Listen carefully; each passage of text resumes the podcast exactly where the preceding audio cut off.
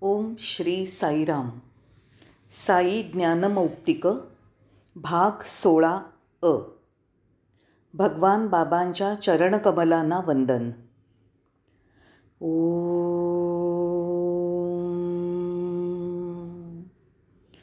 ओ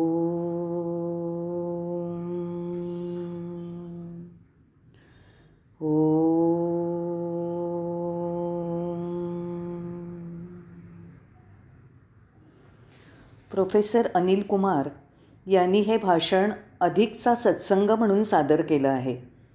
प्रशांती निलयमच्या व्हरांड्यात दुपारच्या बैठकीत त्यांच्याभोवती जमलेल्या विद्यार्थ्यांना दिलेले निवडक आणि जास्तीचे संदेश आहेत.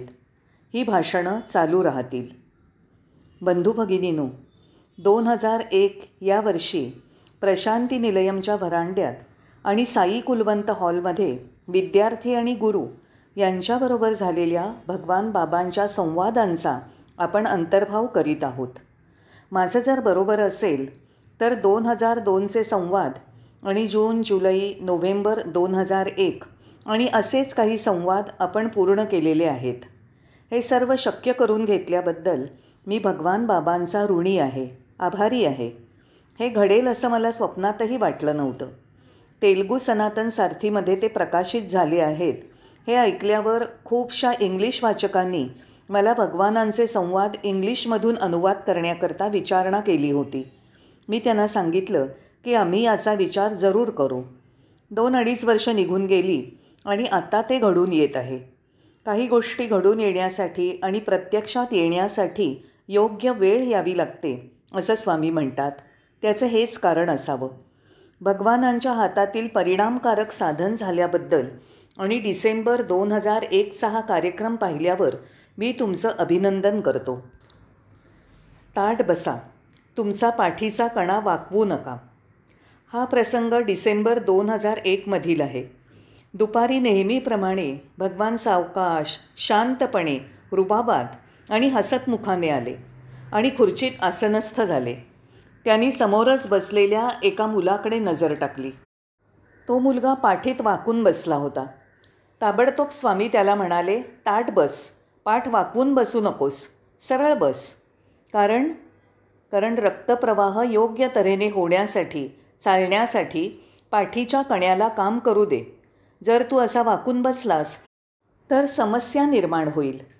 त्या पुढे वाकलेल्या पाठीच्या कण्यामुळे स्मरणशक्तीवर परिणाम होतो.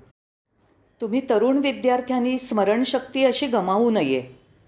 नंतर जर अपघातामध्ये पाठीच्या कण्याला दुखापत झाली तर ते फार गंभीर स्वरूपाचं आहे. आणि काही वेळा ते मृत्यूचंही कारण होतं. त्यामुळे पाठीचा कणा फार महत्त्वाचा भाग असून तुम्हाला त्याची खूप काळजी घेतली पाहिजे असं भगवान म्हणाले. बोलताना काळजी घ्या. जिभेने झालेली चूक सुधारता येत नाही. बाबा असंही म्हणाले की बोलताना काळजी घ्या. चुकून झालेल्या जिभेच्या चुका सुधारता येत नाहीत. मुलांनो मी तुम्हाला एकमेकांशी बोलताना पाहतो. तुम्ही बोलता तेव्हा खूप काळजीपूर्वक बोलावं असं मला वाटतं. तुम्ही हळूवारपणे आणि गोड बोलावं असं मला वाटतं.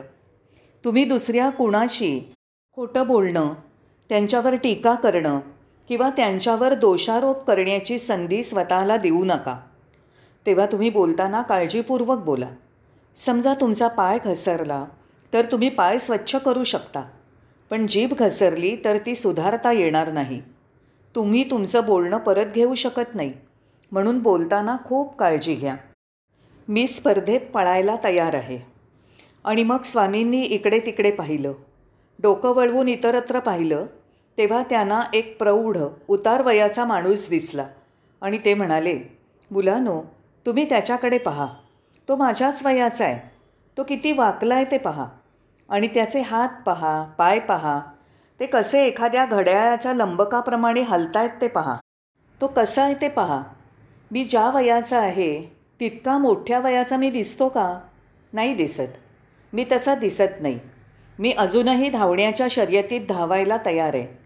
मला कधीही आजारपण आलं नाही किंवा कोणतेही रोग झालेले नाहीत. मी कधीही कोणतंही मलम लावलेलं नाही औषधं घेतलेली नाहीत. स्वामी भक्तांचं दुखणं स्वतःवर घेतात. स्वामींनी सांगितलेलं हे पुढील विधान अधोरेखित करा. कारण ते जगातील समस्त भक्तवर्गासाठी फार महत्त्वाचं आहे. मी जेव्हा एखाद्या भक्ताचं दुखणं माझ्यावर स्वतःवर घेतो तेव्हा मी आजारी दिसतो दुसरं काही नसतं. या संदर्भात भगवानांनी बिड्डाला किश्तप्पा या भक्ताचा उल्लेख केला. त्यांनी त्यांच्याबद्दल सांगायला सुरुवात केली. बिड्डाला याचा अर्थ मुलं असा आहे.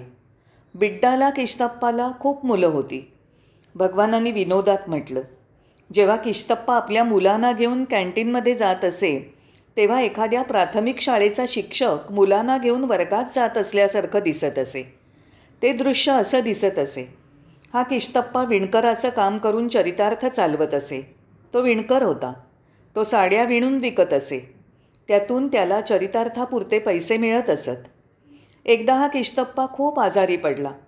त्यावेळेला भगवानाने त्याचा आजार स्वतःवर घेतला. लक्षात घ्या मी भगवानांनी सांगितलेली गोष्टच सांगतोय. काल्पनिक काहीही नाही. त्यात बदललेलं काही नाही. मी तुम्हाला हे सांगतोय कारण मला त्याबद्दल तुम्ही प्रश्न करू नये. माझ्या सांगण्यावर तुम्हाला संशय येऊ नये म्हणून मी हे तुम्हाला सांगतोय. हे भगवानांनीच सांगितलं आहे तर किष्टप्पा आणि त्याच्या मुलांना वाचवण्यासाठी भगवानांनी किष्टप्पाचा दुर्धर आजार स्वतःवर घेतला. त्यावेळेला त्यांनी जवळजवळ पंधरा दिवस एक चमचाभरही पाणी घेतलं नाही. पटेल नावाचे एक डॉक्टर भगवानांना आजारापासून दूर ठेवण्यासाठी रोज एक गोळी देत असत. त्यावर भगवान म्हणाले मी त्या गोळ्या दूर फेकून देत असे. मी कधीही एकही गोळी घेतली नाही. मी त्यावेळेला आजार्यासारखा दिसत असे. माझ्या भक्ताचं आजारपण माझ्यावर घेतल्यामुळे मी आजारी दिसत असे.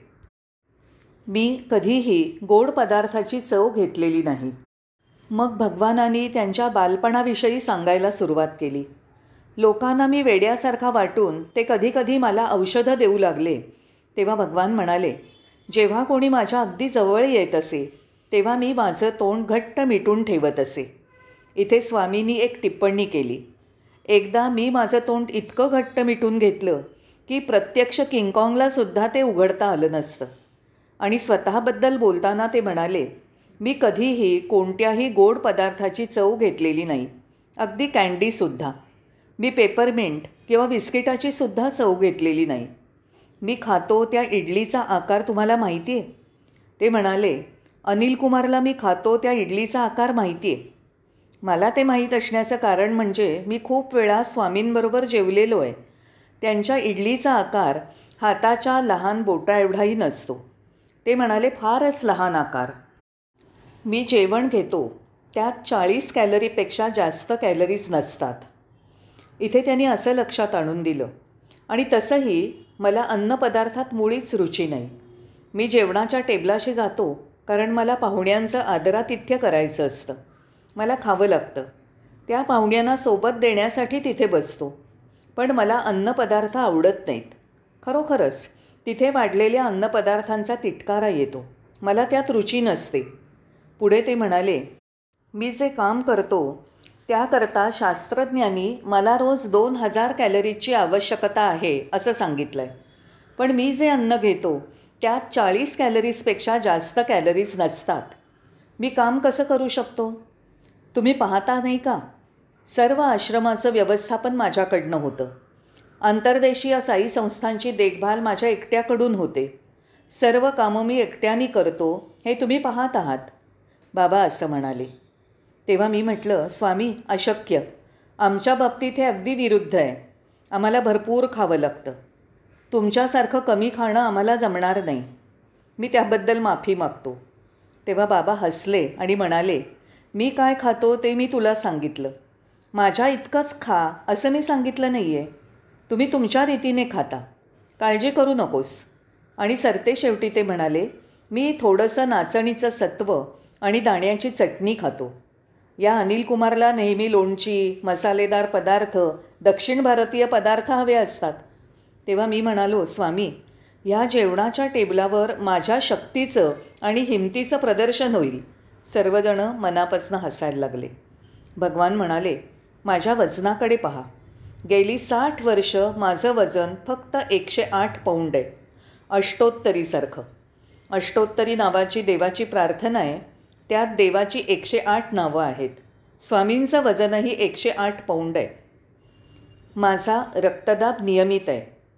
भगवान नंतर म्हणाले माझा रक्तदाब कायम आहे. तो कधीच खालीवर किंवा बदलत नाही. प्रवचनानंतरही तो वाढत नाही. स्वाभाविकपणे प्रवचनानंतर तो वाढला पाहिजे पण तो वाढत नाही तितकाच राहतो.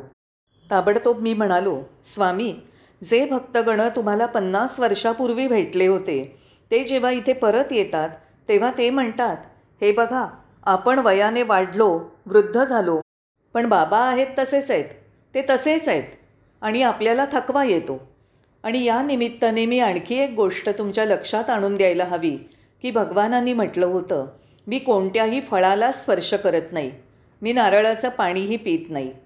मित्रांनो पृथ्वीतलावर मला एक तरी व्यक्ती दाखवू शकाल का की जी एक चमचा नाचणीचं सत्व घेते गोड खात नाही फलाहार करत नाही नारळाचं पाणीही घेत नाही आईस्क्रीम खात नाही आणि दिवसाचे चोवीस तास कार्यरत असते?